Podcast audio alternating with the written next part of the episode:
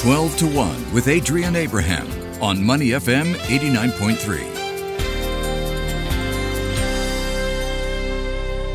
It's Money FM 89.3, and joining me today is Frank Shen, partner at Compendium Spirits, also co owner at Loud and American Tap Room. Frank, welcome back to the show. How are you? I'm good. Welcome back. Well, welcome me back. yeah, it was uh, great to get insights from you and Leon the last time we spoke about Loud. But, uh, you know, for today, we'll, we're going to talk about Compendium Spirits. So, the backstory behind this, established in 2015, I understand it started with honey wine. So, in uh, 2015, Simon and uh, Joey started this meadery named after their daughter, Rachel. So, it's called Rachel the Rabbit Meadery uh, we were kind of the first meadery in Singapore that produced and ferment our own honey wine in Singapore. So mead is actually honey wine, which is also one of the oldest beverages in the world. Basically, it's just fermented honey, right? But for us, obviously, we add a lot of uh, other uh, native Southeast Asian ingredients into it as well.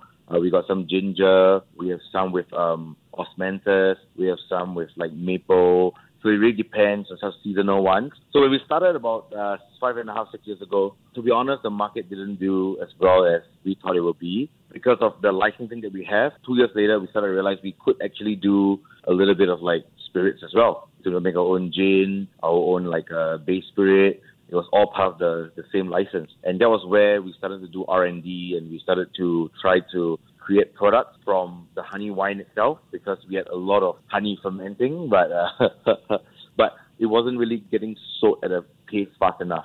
For today, I mean, let's talk about the soju because it's recently moved into cold storage. You know, two of the sojus that you have, two unique flavors of Singapore. Tell me a little bit about taking these products and moving them to cold storage.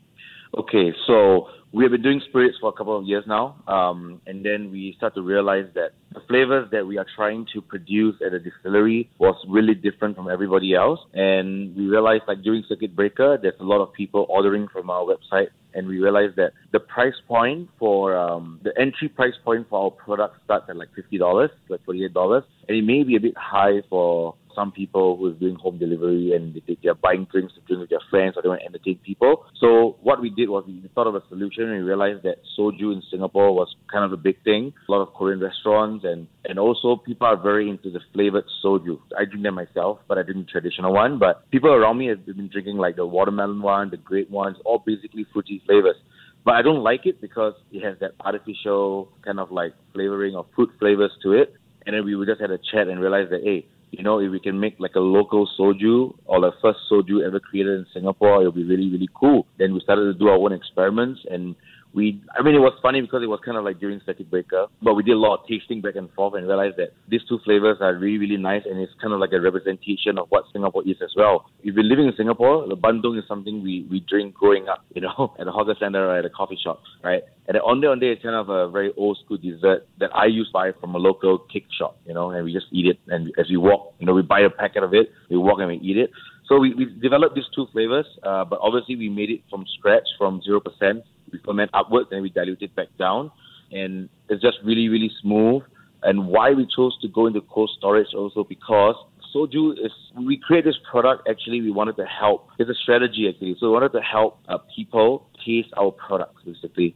But not many people can buy a product at like hundred dollars for example right? So we created a soju and it's retailing at cold storage at thirteen dollars a bottle. And I think that just breaks the entry point. So when customers drink my soju now and they go like, oh, the soju is really good, and they will be more open and more willing to try our other products like mead, uh, the honey wine basically, and the gins and the vodka and the rums that we create. So that was kind of the strategy behind this whole launching of soju, and obviously cold storage is uh, is huge in Singapore uh, there's 50 over outlets in Singapore, and it's a good marketing strategy so that people can look at it and buy it and try it without even thinking twice. We're in conversation with Frank Shen, partner at Compendium Spirits, also co-owner at Loud and American Tap Room. Frank, there are so many sojus out there on the market, as you've already mentioned. You know, what sets the Compendium sojus apart from the rest? I think it's the flavor.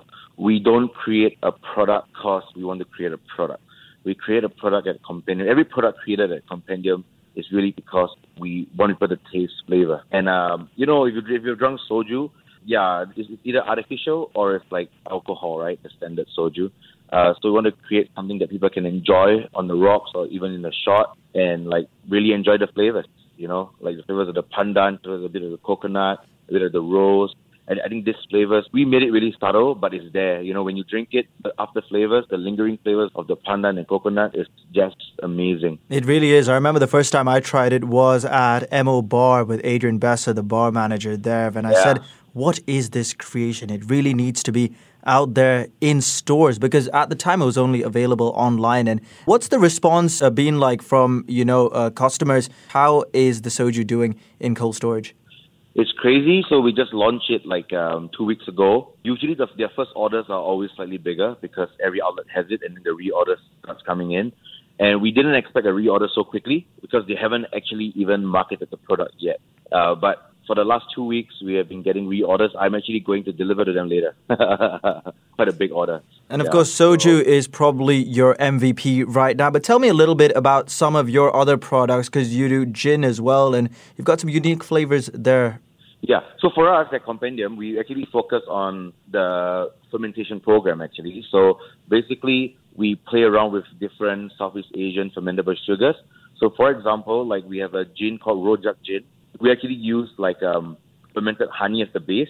So what we do is we, ferment wildflower honey from Thailand. Then once it hits like a certain ABV point, we actually go through a distilling process to make it like a base honey spirit, and then we macerate it with um, juniper berries, obviously, so that you can call it gin, uh, with a little bit of lemon peels for balancing, and the main ingredient, which is uh, ginger flower, which is one of the main ingredients of rojak, actually, yeah.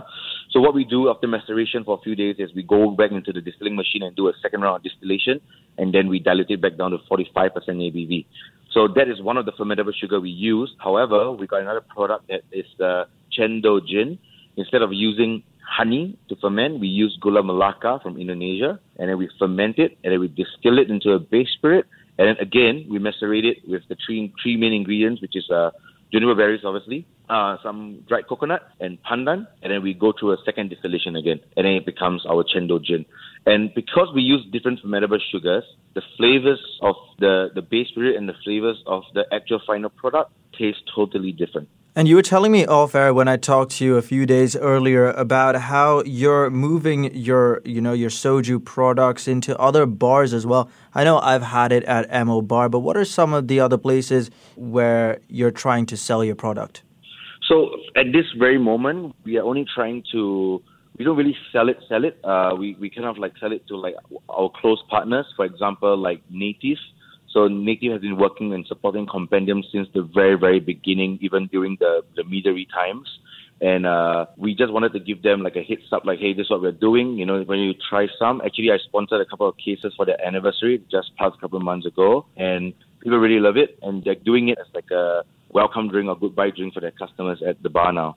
And um, yeah, so in, in my opinion, Native is one of the bars, but we can't really go into many bars now because we kind of want to see how the retail market and cold storage uh, handles this first because we, we are still a small distillery in Singapore, you know. We make everything from scratch. Everything takes time. So we don't want to sell too much to the bars to the, to the point that I don't have enough stock for cold storage because that would be a problem for us.